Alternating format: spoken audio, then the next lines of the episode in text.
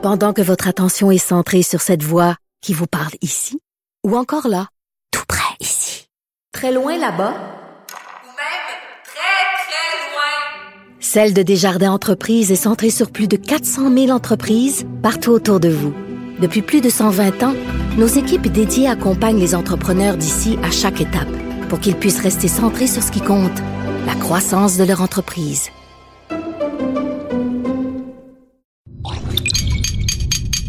Cube Radio. Il connaît tous les dessous de la politique. L'économie, la santé, le transport. Chef du bureau d'enquête de l'Assemblée nationale. Antoine Robitaille. Là-haut sur la colline. Cube Radio. Bon mercredi en direct du Cochon de Cube à Québec. Euh, le Cochon est à l'honneur aujourd'hui puisque il a reçu hier le Cochon et nous euh, à la haut sur la colline.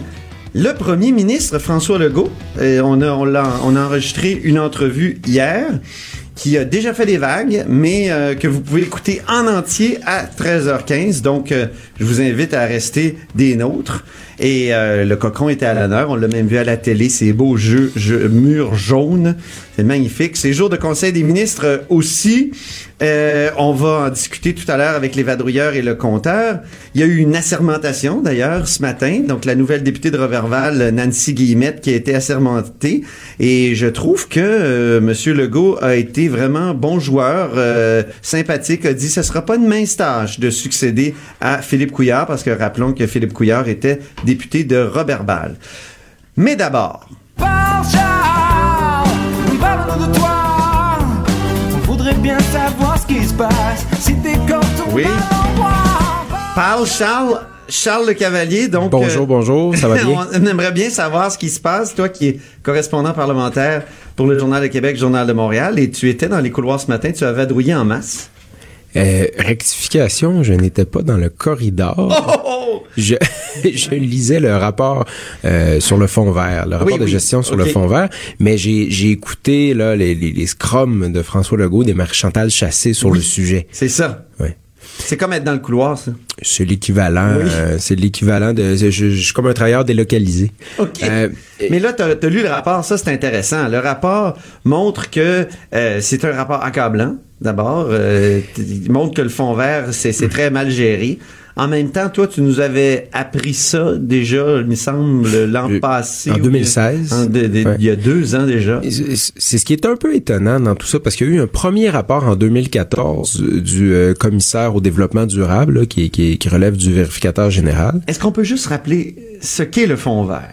Le, fonds vert, c'est un, euh, un fonds qui reçoit les sommes qui proviennent de la vente de crédit carbone, le fameux, fameux marché du carbone, et qui, euh, en fait, servent à financer les actions du plan de lutte au changement climatique du gouvernement du Québec. Par exemple, la subvention euh, d'achat de 8000 dollars pour les autos électriques, là, quand un citoyen veut, veut s'acheter une auto électrique, ben ça provient du fonds vert. Voilà. exactement. Donc, Le coût d'un café par jour. au coût d'un café par jour. Ça, c'était David Hortel qui avait dit ça. l'ancien ministre de l'Environnement. C'est ça. Euh, donc, le, le rapport de cette année, il, toujours, euh, il, toujours, il plante encore le fond vert, si je peux me permettre. là. Ah oui. Euh, en disant, bon, par exemple, là, que, pardon, je vais parler dans le, dans le micro, euh, il, y a, en ce moment, il y a un milliard ok, qui est non dépensé, qui flotte dans le fond vert, c'est-à-dire qui est attribué pour des programmes, mais qui n'est pas dépensé. Euh, c'est une somme qui est colossale, surtout lorsque l'on sait que euh, le, le, le plan de lutte au changement climatique du gouvernement du Québec, ça va pas très bien, puis que l'atteinte des objectifs de 2020, euh, c'est c'est pas clair clair qu'on va les atteindre. là. Donc, euh, pourquoi ce- cette somme-là ne sont pas dépensées? Le, Conseil de gestion du Fonds vert dit que c'est parce qu'il y a, peu de, ces actions-là, qui ont des cibles de réduction d'émissions de GS. Euh, il y en a beaucoup qui se recoupent. Je pense qu'il y a six programmes de subvention pour mettre des bornes électriques Donc là, euh, mettons que moi, je vais me faire poser une borne de recharge électrique, là, que je suis une entreprise, là, de, de, C'est lequel un c'est- buffet à subvention. ben, c'est un buff- Oui, mais par ailleurs, les subventions sont tellement spécifiques qu'elles ne peuvent pas financer des projets euh, qui cadrent pas là-dedans, mais qui auraient des d'importants euh, effets sur les réductions d'émissions de GS. Donc, finalement, il y a plein, plein, plein, plein, plein de mesurettes très précises où c'est difficile d'obtenir de l'argent, mais il y a rien pour des projets euh, structurants qui pourraient vraiment réduire les émissions de GS. Là. Pourtant, le gouvernement libéral, euh, avant de partir, a fait adopter une euh, loi qui refaisait la gouvernance du fonds vert et tout ça. Donc, ça n'a pas eu d'effet encore. Ben, C'est-à-dire que oui, une mauvaise loi? il faut leur donner, il faut donner le crédit au gouvernement. Le rapport que l'on lit aujourd'hui, il découle directement de l'adoption de cette loi-là qui a créé le conseil de gestion du fonds vert et qui a donné autorité à des gens d'aller faire le ménage, puis ben, pas de faire le ménage, mais disons d'aller analyser ce qui se passe et de publier un rapport public, ce qui n'a pas été fait entre 2008 et 2010. Tu sais, C'est la première fois en 10 ans qu'il y a vraiment un rapport indépendant. Si je fais abstraction là, du rapport du vérificateur général là, qui, qui allait sur certains euh, aspects du programme. Donc, la ministre euh, Chassé s'est exprimée là-dessus. Marie-Chantal Chassé, Ouais. la ministre de l'Environnement. Le premier ministre aussi a le, dit que le c'était- pro- le premier ministre a été plus clair en Ouais. disant que c'était euh, bon Madame Chassé là disons que on n'a pas trop compris exactement euh, qu'est-ce qu'elle voulait dire mais M. Monsieur Legault était plus clair donc il veut des, des objectifs chiffrables de réduction d'émissions de GS il va se tourner vers l'électrification des transports entre autres le camionnage lourd il aimerait ça subventionner l'électrification des transports du camionnage lourd Ben, merci beaucoup, Charles Le Cavalier. Et puis, vous pouvez retourner euh, à vos rapports. Charles, c'était Charles Le Cavalier, donc euh, correspondant parlementaire euh, au Journal euh, de Québec. Euh, je me tourne vers euh, Donnez-moi des roses, mademoiselle. Ben oui, Patrick Belrose. un, euh, bonjour, Patrick Belrose, qui est aussi correspondant parlementaire au Journal de Québec, qui euh, a publié un article important ce matin sur l'effet du, euh, du grand projet de, de réforme de la taxe scolaire du gouvernement Legault. Et ça aurait un effet finalement assez avantageux pour les personnes fortunées au Québec. Oui, un article qui a fait beaucoup fait réagir les lecteurs euh, sur le site web du journal et sur les médias sociaux. Euh, en fait, ce qu'on a voulu faire, c'est voir dans la réalité comment s'appliquerait la taxe scolaire à taux unique que François Legault veut mettre en place ou que le gouvernement Legault veut, mettre, en place. Et comme on s'y attendait, mais l'idée c'était de démontrer avec des chiffres concrets, ça favorise les plus riches euh, de la société. Donc, on a pris l'exemple un peu le plus flagrant avec euh, le domaine Sagar euh, de la famille Desmarais qui vaut euh, 59 millions. Parce que non seulement le domaine vaut très cher, mais en plus, dans les commissions scolaires des rives du Saguenay, donc une des commissions scolaires qui va avoir la plus grosse baisse du taux, va passer de 30 sous par tranche de 100 dollars à 10 sous par tranche de 100 dollars. Et ça leur donne une belle baisse annuelle de 111 000 dollars. Incroyable. Donc, une famille richissime qui va bénéficier quand même d'une baisse annuelle de 111 000 Il y a d'autres exemples aussi. Euh, Robert Gratton, qui a un domaine évalué à 30 millions, qui lui va économiser 25 000 annuellement. Et si on y va par ville, on s'aperçoit que des villes euh, de façon riche, de façon générale, comme Où il y a des gens fortunés, oui. Exactement, comme Westmount vont économiser environ 1000 dollars par année. Alors qu'en Abitibi, c'est 47 dollars, aux îles de la Madeleine, c'est 175. Donc, il y a quand même une sorte d'iniquité là-dedans. Et les partis d'opposition, justement, qu'on a fait réagir dans l'article, disent, ben, écoutez, on aurait plutôt dû intervenir sur l'impôt sur le revenu, sur le crédit euh, pour solidarité ou directement en envoyant un chèque aux gens qui sont plus défavorisés. Mais avec cette formule-là, ben, il y a une forme d'iniquité qui est, euh, qui est dans la taxe même, vu que c'est une flat tax, comme on appelle. Donc, on veut euh, uniformiser le, le- le taux, dans le fond, Exactement. partout au Québec. Tout le Déjà, monde paierait 10 sous par tranche de 100 dollars. Le Parti libéral, le gouvernement Couillard avait commencé à faire cette espèce d'uniformisation-là, Oui, mais non, par région. Exact. Ils avaient uniformisé par région parce qu'on s'est aperçu que les gens, en fait, magasinaient entre la commission scolaire francophone ou anglophone. On peut le faire, on pouvait le faire si on n'avait pas d'enfants. Et euh, donc, on s'apercevait que les gens magasinaient pour payer le taux le moins cher, évidemment. Donc, ils se sont dit, on va uniformiser par région. Ce que M. Legault veut faire, c'est uniformiser à travers le Québec, donc 10 sous partout. Peu importe que votre maison vaille, vaille 5 millions ou euh, 200 000. Et ça, le projet de loi va être discuté euh, ce printemps. Oui, ça a été déposé a été euh, déjà donc, déposé. début décembre et ça va être discuté au printemps. Je pense qu'on va avoir un beau débat là-dessus. J'ai interviewé, euh, en fait, j'ai On a fait un petit scrum avec le ministre Girard tantôt pour le faire réagir. Oui, Et je lui ai demandé, dit? ben, en fait, il disait, écoutez, si on, est, si on intervient Toi, sur t'étais les- dans le couloir. J'étais dans le couloir. OK, oui. Et Un vrai vadrouilleur. Et on lui a demandé euh, pourquoi pas intervenir sur l'impôt sur le revenu. Il me dit, écoutez, l'impôt sur le revenu, il y a 40%, 40 des gens qui en paient pas.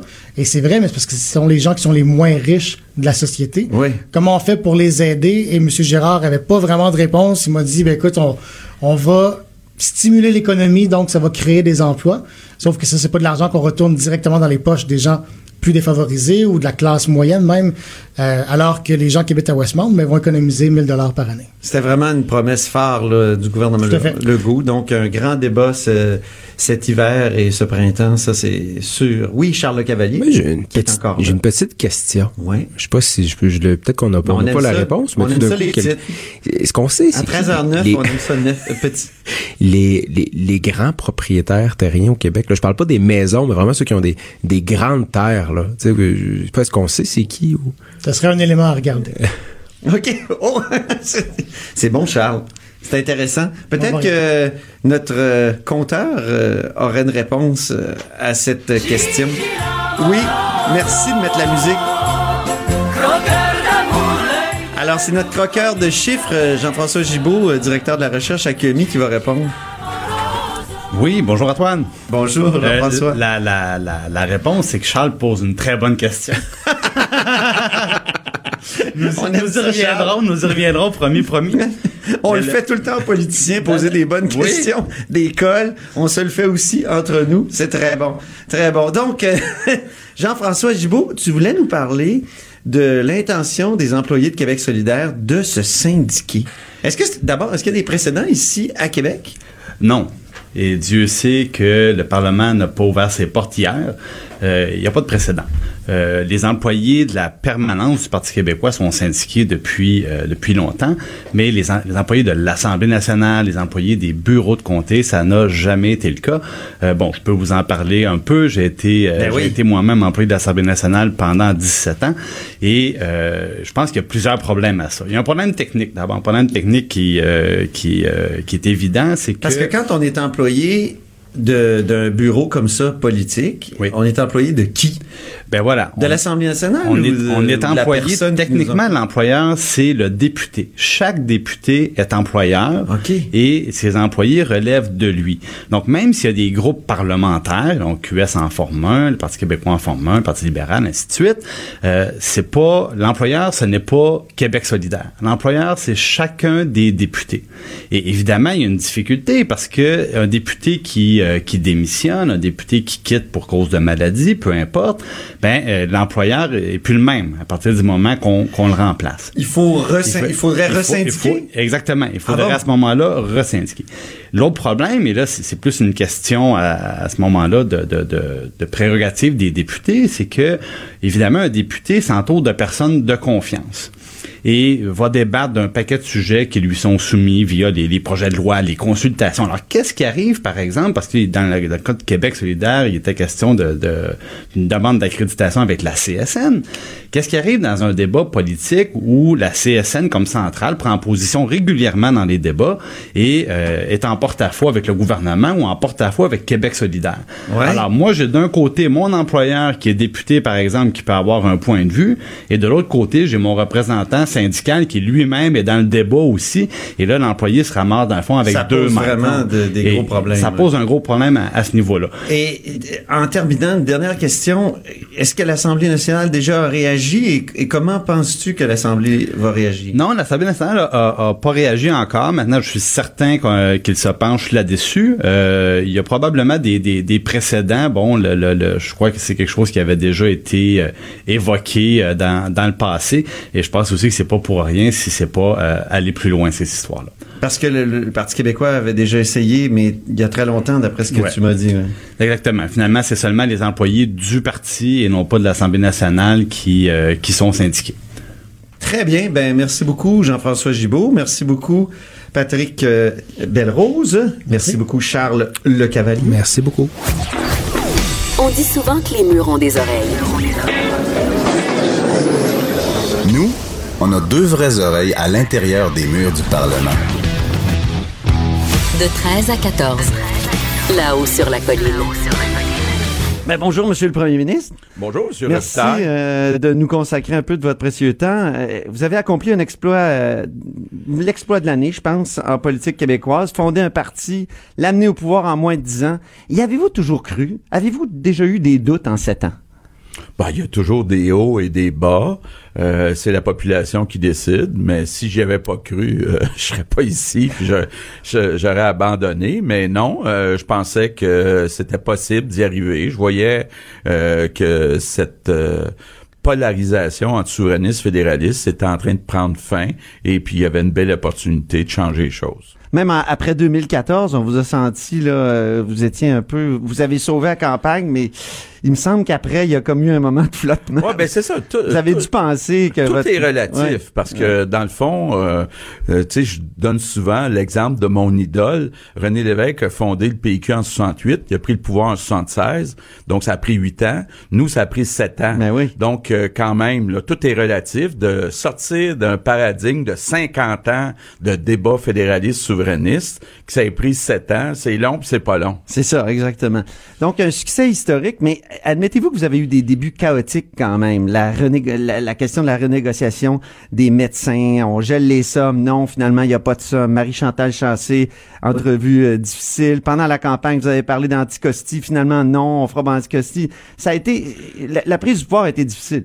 Ben, il y a eu des petits ajustements, mais je peux vous dire, là, pour, pour se promener, euh, pour me promener sur le terrain, incluant hier à Gaspé, les gens viennent me dire qu'ils sont contents. C'est comme s'il y avait un fardeau qui était tombé, euh, les années libérales, les 15 années un peu arrogantes des libéraux. Les gens sont plutôt satisfaits, là, on le voit euh, dans nos sondages internes, on le voit un peu partout. Les gens sont satisfaits, euh, mais c'est certain qu'il y a une période d'apprentissage, là.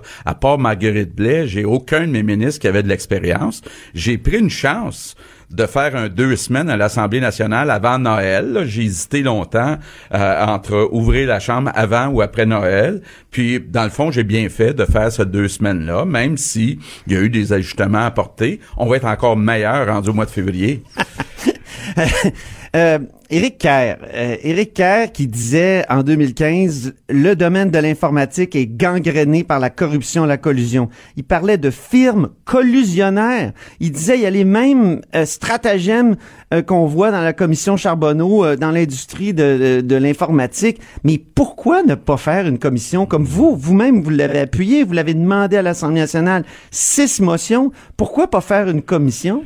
Bon, d'abord, moi, je suis pas très commission, comité, forum, table. Moi, je suis plus un gars d'action.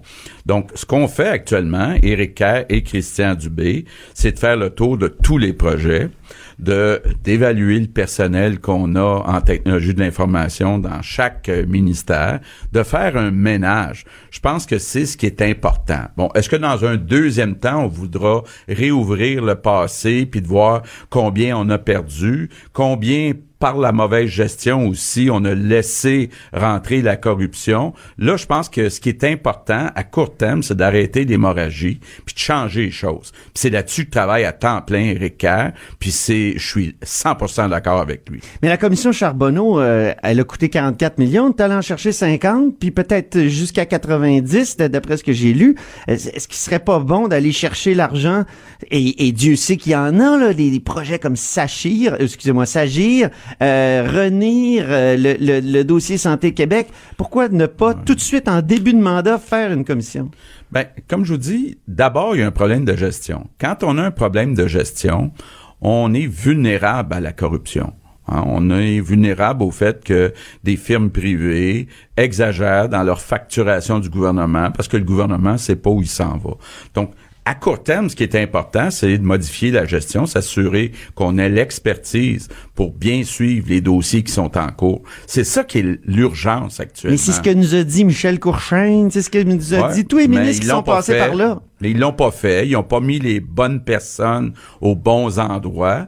Moi, je sais qu'avec Éric Cap, avec euh, Christian Dubé, j'ai les bonnes personnes qui vont s'assurer que ça soit fait. Et c'est ça qu'on veut d'abord. C'est Mais qu'on que ça arrête tranche avec le discours. Ça tranche avec le discours d'avant. On parle de firmes collusionnaires, de gangrènes, tout ça. Puis là, vous arrivez au pouvoir, puis on a l'impression que vous avez été endormi par, par la, la machine. On sait bien mal euh, nous connaître de penser que Éric Kerr, moi ou Christian Dumé, on peut être Euh, on est déjà dans l'action, on est déjà en train de faire les changements, on est déjà en train de s'assurer qu'à l'avenir, les technologies de l'information vont être bien gérées dans chaque ministère du gouvernement. C'est ça que les gens veulent. Mode de scrutin, rapidement. Moi, tout le Oui. monde à qui j'en parle dit, ah, le go, il dit ça, mais euh, il réalisera pas ça. Est-ce que vous garantissez d'adopter la réforme, pas juste de déposer un projet de loi, mais d'adopter la réforme du mode de Ben, scrutin? L'engagement qu'on a pris, c'est de déposer un projet de loi dans la première année. Ça, ça nous amène au 1er octobre 2019 au plus tard. Je peux vous dire que Sonia euh, travaille sur le dossier à temps plein, qu'elle a commencé à consulter euh, les groupes, puis il va avoir un projet de déposer. Maintenant, on est dépendant aussi de l'opposition. Je pense qu'on devrait au moins avoir un ou deux partis qui nous appuient pour que la réforme soit légitime. Bon, on sait déjà que les libéraux sont contre un mode de scrutin proportionnel mixte. On a signé une entente avec Québec solidaire, avec le Parti québécois. Donc, moi, je suis très optimiste que notre projet de loi soit adopté avec l'appui du Parti québécois puis de Québec solidaire. Donc, nous, on va le déposer, euh, le projet de loi, mais il faut aller chercher un certain support, puis je suis confiant qu'on y arrive.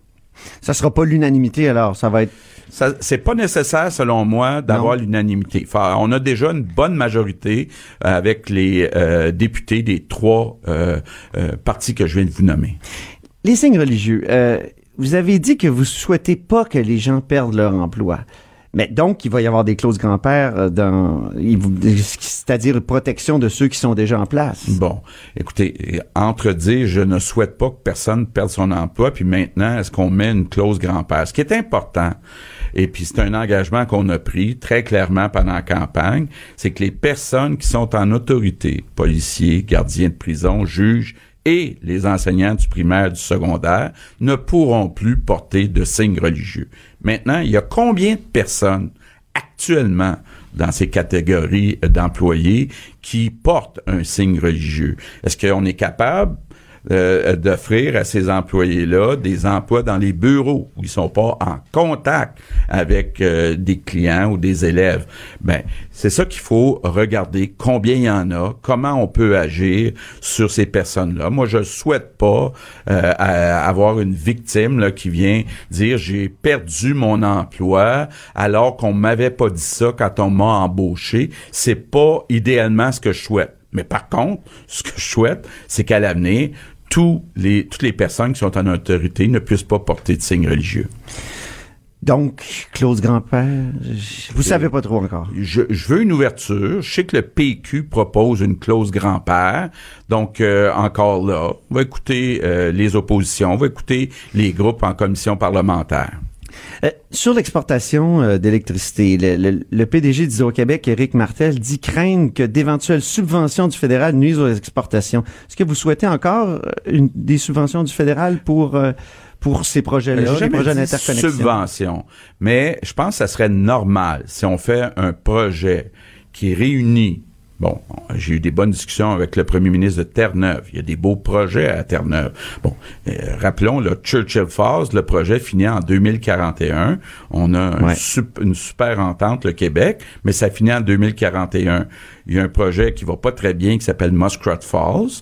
Puis il y a un projet aussi très intéressant qui n'a pas commencé qui s'appelle Gull Island. Tout ça euh, à Terre-Neuve. De l'autre côté, on a l'Ontario qui se prépare à investir 20 milliards, 20 milliards dans rénovation de centrales nucléaires, alors que nous, avec l'hydroélectricité, soit du Québec, soit de Terre-Neuve, on pourrait les servir avec de l'énergie propre à moindre coût. Donc, si on est capable de faire un partenariat qui inclurait le fédéral, d'une certaine façon. Ça peut être un prêt ou ça peut être euh, plusieurs Garantie façons. prêt, comme ils ont ça fait Peut, pour- Ça peut être parce qu'ils l'ont fait dans le dossier de Muskrat Falls euh, à Terre-Neuve. Donc, je pense qu'on est ouvert à ça. Évidemment, je veux tenir compte aussi du fait, parce qu'on parle avec les gens du Massachusetts, je vais aller bientôt rencontrer les gens de New York. Si on veut continuer d'augmenter les exportations vers les États-Unis, je voudrais pas que l'entente avec le fédéral vienne nuire euh, en disant que des subventions cachées, on l'a vu, pas simple avec les Américains. Ça pourrait être euh, considéré comme du dumping à ce moment-là. Ben, Ouais. ça pourrait être considéré, en tout cas, comme de l'aide qui est pas permise en vertu de certaines ententes internationales. Mais en même temps, je regarde ce qui se passe aux États-Unis, on n'a pas à être gêné. Il y a des industries qui sont très aidées indirectement par les gouvernements des États euh, américains. Donc, faut pas être naïf. Euh, faut voir comment on structure tout ça, mais ça va faire partie des considérations. Est-ce que c'est au PDG de faire des appels à la prudence comme euh, celui que Éric Martel a fait? On sait quel genre de relation il y a eu avec euh, les libéraux. euh, Ouais. Ben moi je pense que quand il y a euh, des questions des journalistes, euh, il doit répondre aux questions des, des journalistes. Il y a une certaine expertise, Éric Martel. On travaille très bien ensemble. là. Donc euh, euh, je pense qu'on est exactement sur la même longueur d'onde. Puis moi je veux l'appuyer. Puis lui il nous appuie. Puis il faut augmenter. Est-ce qu'on peut dire qu'il vous a aidé en sortant contre le projet Appuyat sur la cause nord? Ben, il a dit la vérité. Il a dit la vérité, c'est-à-dire qu'Hydro-Québec est en surplus d'électricité pour les 20 prochaines années. Euh, ça n'aurait pas été responsable de signer une entente appuyate qui aurait fait perdre un milliard et demi à Hydro-Québec. Il a dit la vérité. Ah, Est-ce qu'on fait Appuyat ou les grands barrages en premier? Ben, je pense que euh, ben, d'abord, je me suis engagé auprès des Inuits à ce que le premier projet, ça soit le premier, le projet d'Appuyat. Mais si on a des ententes importantes avec nos voisins, ça va nous prendre plus que de l'éolien, parce qu'on sait les barrages, on est capable de d'apporter une quantité plus grande d'électricité aux heures de pointe. Donc, euh, ce qui est pas possible d'être fait avec euh, euh, l'éolien. Donc, une combinaison des, des deux, c'est ce qui serait idéal. Puis, Hydro-Québec a dans ses cartons trois, quatre projets de barrage. Encore là, on les réalisera pas si on n'a pas d'abord signé des ententes avec des clients. Sur l'environnement, euh, les autorisations sont trop longues, euh, vous répétez euh, constamment ça, mais en même temps, c'est un ministère qui a été plumé là, dans les années 2000. Il a perdu quoi 5 de son, de son budget de 2005 à 2015. Il en a regagné un peu récemment, mais, mais c'est un, est-ce que c'est pas un, un ministère qui aurait besoin d'être remplumé, d'a- d'avoir un meilleur budget? Mais j'exclus pas ça parce que ce que j'ai donné comme mandat à Marie-Chantal Chassé, euh, on entendait le maire de Québec euh, se plaindre hier du délai d'autorisation euh, pour la une rivière, là, un pont sur une rivière. J'ai appelé ce matin au ministère de l'Environnement, je leur ai dit, est-ce que c'est vrai qu'on retarde? Là, le ministère de l'Environnement me dit non, on attend après la ville de Québec pour avoir des informations. Fait que là, j'ai demandé à Mme Chassé d'appeler Régis aujourd'hui pour s'entendre sur qui bloque là.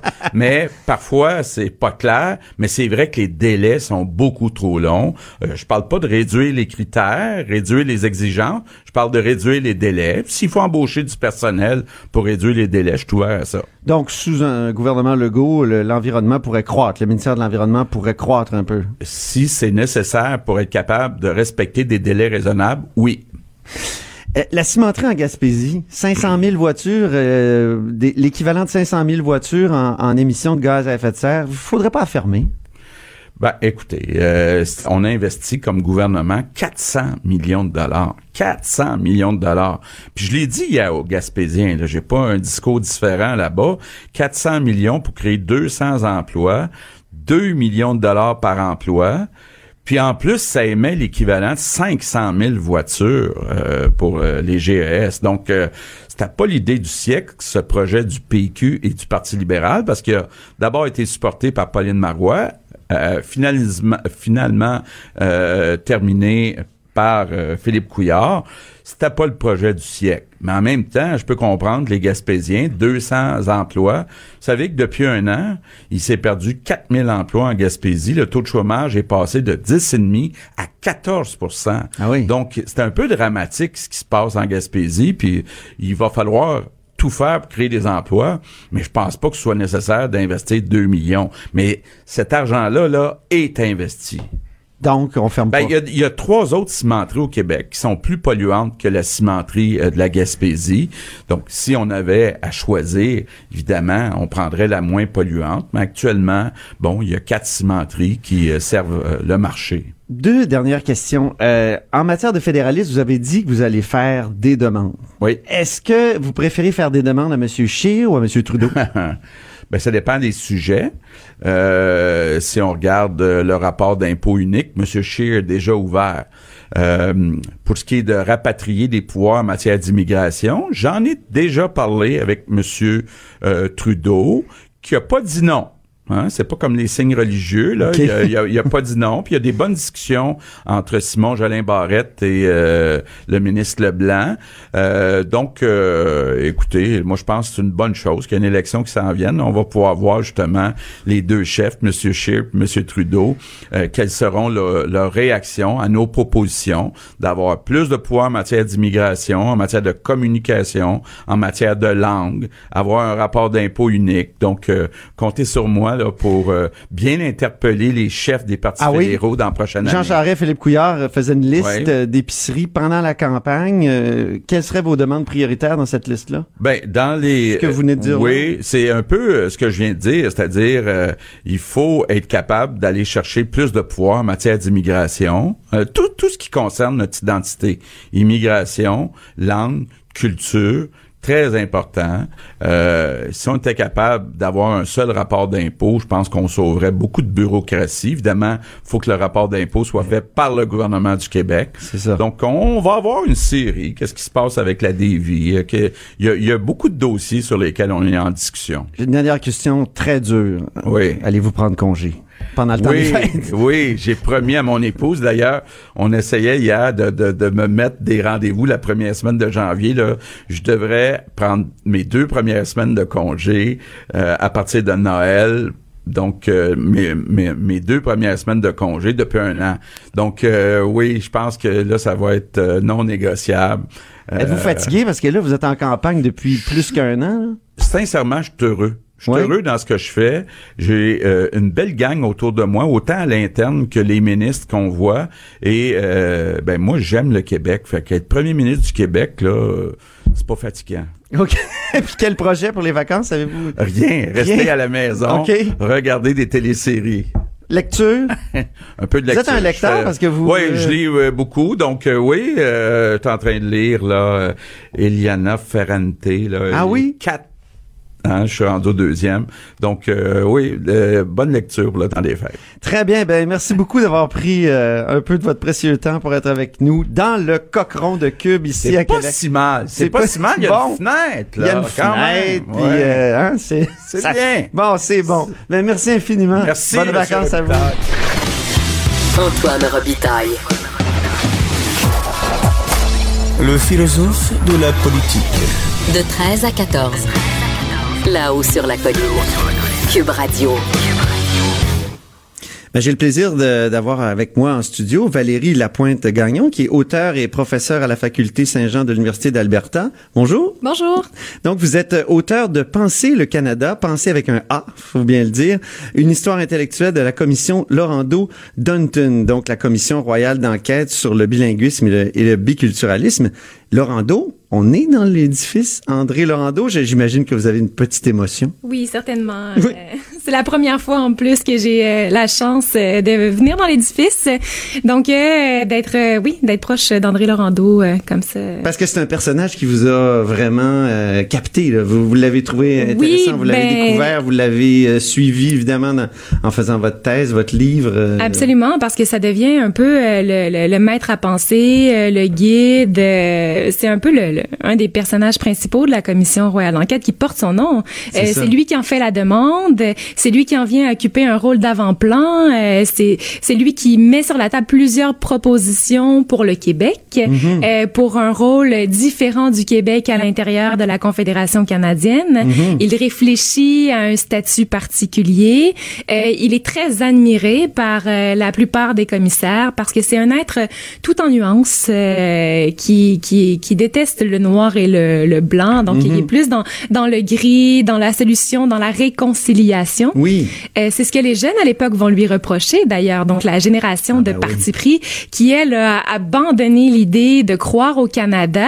Euh, elle voyait en Laurando un guide, mais quand Laurando va décider de se rendre à Ottawa, Ah ouais. euh, ça va être difficile. Rappelons les années. Là, le- donc, c'est- toutes les années 60, euh, finalement. le- Ça, ça couvre les années 60. La commission va commencer en 1963 et puis elle se poursuit. Les derniers travaux, les dernières rencontres, c'est en 1971 euh, que là, la commission va envoyer une lettre à Trudeau, euh, qui est devenu premier ministre parce qu'on change de premier ministre aussi euh, pendant les années de la commission. On passe de Pearson à Trudeau et Ben c'est oui. très différent. Oui. Comme énergie aussi, les commissaires vont le ressentir. Et c'est en 71 que la commission envoie une lettre à Trudeau disant que elle, a- elle est dans une impasse pour les recommandations constitutionnelles. Elle aurait aimé aller plus loin, mais c'est pas possible. Et donc, il met fin à ses travaux. Elle a déjà bâti beaucoup.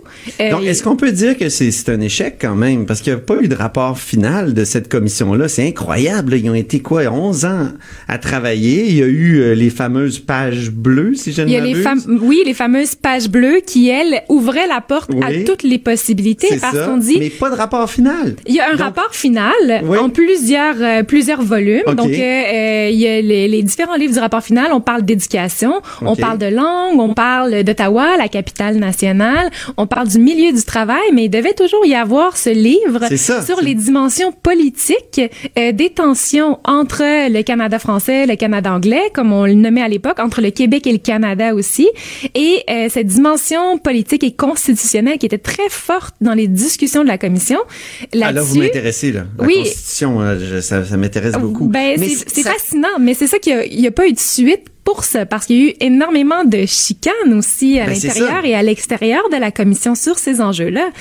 Donc, euh, la commission débouche sur une impasse, un peu comme comme le Canada à cette époque-là. On n'arrive pas. euh, chaque conférence constitutionnelle euh, aboutit à un échec, La sauf lorsqu'on isole le Québec en 81. Absolument. 82. La commission ne fait pas mieux que le Canada de l'époque. Elle essaie de le comprendre. Les commissaires agissent un peu comme des thérapeutes euh, des, de la nation euh, Oui. canadienne en construction. Puis même la question qu'on se pose, c'est est-ce qu'il y a une nation canadienne? On voit qu'il y a une nation québécoise, mais est-ce que euh, est-ce que cette nation-là en rencontre une autre? C'est des questions qu'on a euh, à l'époque. Qu'est-ce que le Canada? Qu'est-ce qui fait que le Canada est différent des États-Unis? Oui. parce qu'on craint beaucoup l'influence américaine. Et si au départ, au 19e siècle, on craignait l'annexion géographique, là, on craint vraiment l'emprise économique, culturelle. Euh, donc, c'est c'est un contexte qui est différent, mais il y a toujours cette volonté-là de, de résister et de se distinguer. Et plusieurs vont dire, mais pour, pour se distinguer, il faut embrasser la dualité canadienne, Mhm. la dualité linguistique, la dualité culturelle, le biculturalisme, comme on en parle à l'époque. La grande réforme constitutionnelle va se faire en ignorant complètement la notion de dualité. Est-ce qu'on peut dire ça? Qui était très forte, qui était au cœur de la- cette commission qui aboutit à, à- à une impasse? Dans les discussions, on envisage euh, plusieurs remèdes, par exemple d'abolir le rôle de gouverneur général, Hmm. euh, d'abolir même le terme de province, parce qu'on juge que c'est trop colonial et qu'il faut donc moderniser Ah, ça. ben là, ça me plaît, ça. Oui, euh, on voit aussi euh, qu'on veut réformer euh, certains articles de la Constitution qu'on juge euh, qui manquent dedans, qui manquent un peu d'agressivité. L'article 93 euh, pour protéger les écoles n'allait pas assez loin. On l'a vu par exemple avec les crises scolaires qui vont balayer le Canada d'est en ouest au début du 20e siècle et qui va faire en sorte que les, les communautés francophones vont se retrouver sans école. Leurs écoles vont être fermées parce qu'il y a un désir d'anglo-conformité qui est très très grand. Et là, on se rend compte qu'il n'y avait pas de protection constitutionnelle euh, pour les francophones qui ne vivaient pas au Québec.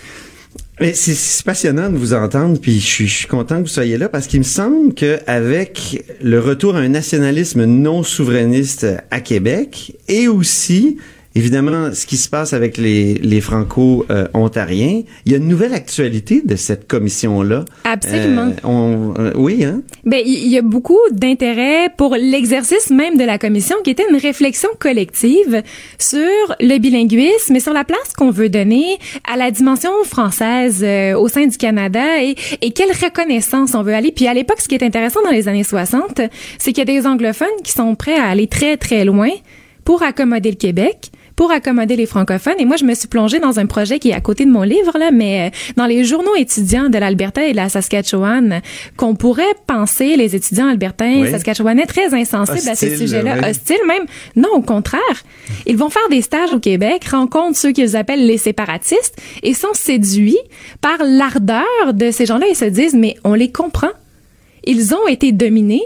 Les anglophones Mais ça, ça n'existe plus aujourd'hui. C'est très. Aujourd'hui, c'est un peu différent, mais Vous on. qui vivez en Alberta depuis quatre ans, Ben, on, on vit dans un climat de paix linguistique, je dirais. En Alberta, on est en train d'essayer de construire parce que il y a le gouvernement néo-démocrate de Rachel Notley qui est là. Donc, euh, euh, il y a eu la première politique de services en français qui a été mise en place en 2017. Donc, c'est quelque chose de très nouveau. Et euh, on est en train d'essayer de bâtir. La communauté est reconnue. Il y a eu la levée du drapeau franco-albertain au Parlement euh, euh, de l'Alberta. Donc, il y, a- il y a quand même un espace est-ce que la s'il y a changement de gouvernement avec euh, et et que le gouvernement, que le Parti conservateur arrive au pouvoir, pensez-vous que cette ouverture-là va se maintenir? Je suis pas certaine, non, parce qu'on voit ce qui est en train de se passer au Nouveau-Brunswick, on voit ce qui est en train de se passer avec Doug Ford en Ontario, donc c'est très inquiétant parce que les conservateurs ont, ont la logique de compression budgétaire, de rigueur budgétaire. Et cette ri- rigueur budgétaire-là, elle, elle s'attaque aux minorités, donc euh, euh, c'est certain que d'investir dans l'enseignement français, ce sera pas une priorité du nouveau gouvernement. D'ailleurs, il le dit lui-même. Ça, ça. se pourrait qu'il y ait des compressions et c'est fort probable que ces compressions-là affectent la communauté francophone. Ah oui? Oui. Donc, euh, Ça en est pas même caché. votre université, Euh, Ça, c'est, dur à, à savoir euh, pour le moment. Je suis pas dans le secret des dieux non plus, mais c'est sûr qu'il y a, qu'il y a de l'inquiétude. Ah oui, c'est certain. Donc, euh, quelle actualité de la commission? Comment on pourrait se servir de la commission euh, et ses nombreux livres, sans le livre constitutionnel, pour, pour comment dire, relancer une certaine vision disparue du Canada et peut-être écrasée par la Constitution de 82? Je pense qu'il faut euh, s'en servir. Petite question en comme- terminant. Oui, c'est ça. C'est, ouais, c'est, une grande question. Puis j'ai pas la réponse parce que je pense que la réponse on la trouve à plusieurs. Mais ce qui est intéressant dans la commission, c'est que tous euh, les acteurs étaient présents. Il y avait les responsables politiques qui étaient là. Il y avait euh, les experts, les, les gens des universités, euh, les politologues, euh, les, euh, les historiens, les démographes. Il y avait les citoyens.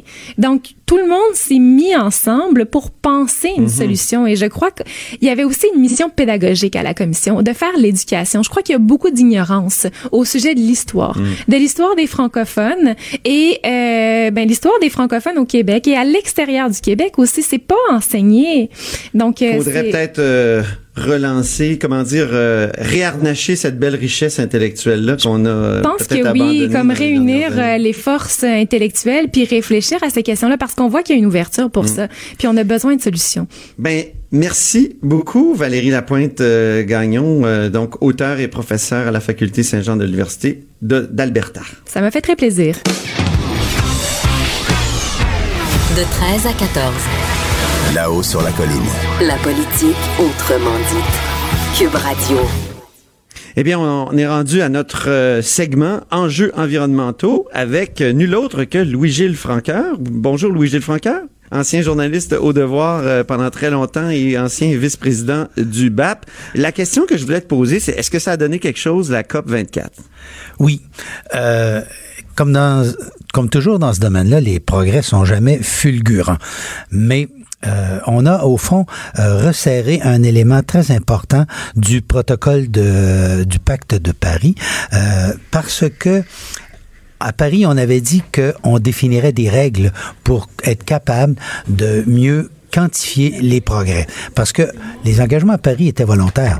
Donc, euh, la crainte là-dedans, c'est que tout le monde fasse à peu près n'importe quoi et qu'on soit pas capable de vraiment comparer. Et là, à Covichet, on s'est entendu pour euh, qu'il y ait une série de règles qui contraignent les pays signa- signataires à rendre des comptes, puis comptabiliser de la même façon les gains, euh, les réductions d'émissions de gaz à effet de serre, et puis aussi leur contribution financière aux pays en voie de développement. On le sait dans les grandes conférences internationales, souvent les pays prennent des engagements, puis finalement Oui. ça donne jamais rien. Alors là, Oui, ils ont dit, il va y avoir une obligation de rapport et sur les émissions. Puis là, les émissions, il y en a qui comptabilisent ça de façon très large. Et alors là, on a dit non, on va établir un standard, comme on l'avait fait pour le protocole de Kyoto. On a défini tous les éléments concrets pour que quand on compare, je sais pas, le Congo puis le Canada, ben, on- si on voit tant de tonnes de gaz à effet de serre d'un côté, on va savoir que c'est la même chose dont on parle.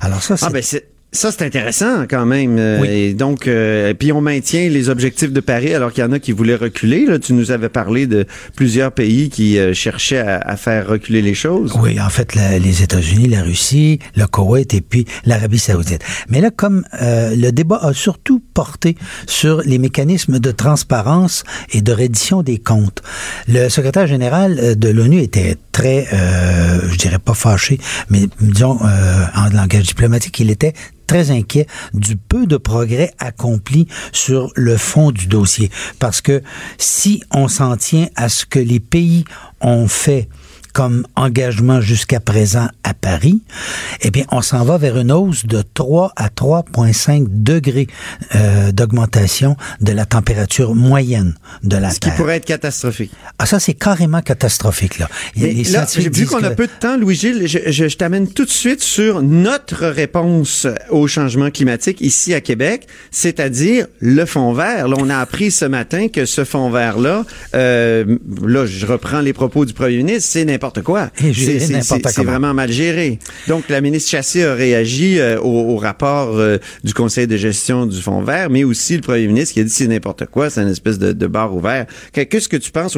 Est-ce que c'est pas intéressant d'avoir cette franchise-là sur un outil très important comme celui-là? c'est à la fois intéressant de voir que le gouvernement a cette franchise. Ce qui est navrant, c'est que personne ne voyait que ce serait le résultat de façon, je dirais, obligée. Il y a, il y a pas aucun ministère qui accepterait ce qu'on a fait à l'environnement. Si le ministère des Transports disait, ben écoutez, les affaires municipales décideront des bouts de route quand ils veulent, l'environnement, s'il trouve que c'est pas vert dans un bout, il changera nos tracés, Euh, si le Conseil du Trésor trouve que c'est trop cher dans tel coin, il annulera les projets, là, il va dire, écoutez, laissez-moi donc gérer les transports, les routes, c'est mon domaine. Or, l'environnement, ce qu'on a fait, on a fait la même chose qu'on a toujours faite depuis 35 ans au ministère. Chaque fois que ce ministère-là est responsable d'une grosse enveloppe budgétaire, comme des rapaces, les autres ministères, ils sautent sur le dos, séparent comme si c'était des vautours euh, le, le pactole. Et là, on le voit, il y a 15 ministères qui, se, qui ont mis la main dans le panier.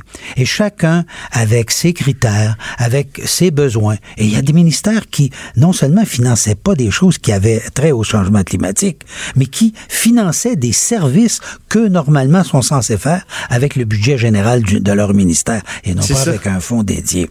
Alors, Ils payaient des petites gratuités. c'était c'était- du détournement de fonds par rapport aux objectifs légaux du fonds vert. Ben oui. Euh, moi, j'hésite pas à dire que c'était des détournements de fonds. Et deuxièmement, c'était véritablement du pillage du fonds vert. Parce que on finançait n'importe quoi, sans indicateur, sans objectif précis. Personne ne sait ce que tel ministère voulait faire avec euh, l'argent qu'on y donnait. Il disait, C'est je pas financer surprenant qu'on on n'atteindra probablement pas nos cibles. Ben, c'est évident que pour 2020, oubliez ça, en un an, on ne rattrapera jamais le retard qui aurait dû être géré, serré dans les quatre ou cinq dernières années.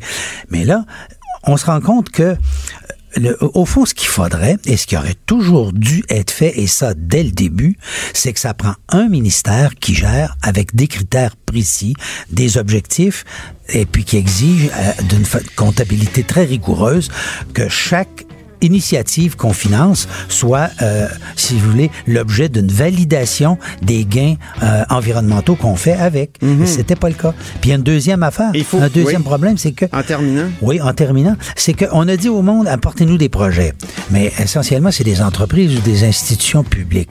Si on avait ouvert la Je porte... être obligé de te couper, mon pauvre Louis-Gilles. Bon, ben, ça sera pour la Je prochaine désolé. fois. On Ben continuera. oui, absolument. On se reparle après les fêtes. Cube Radio.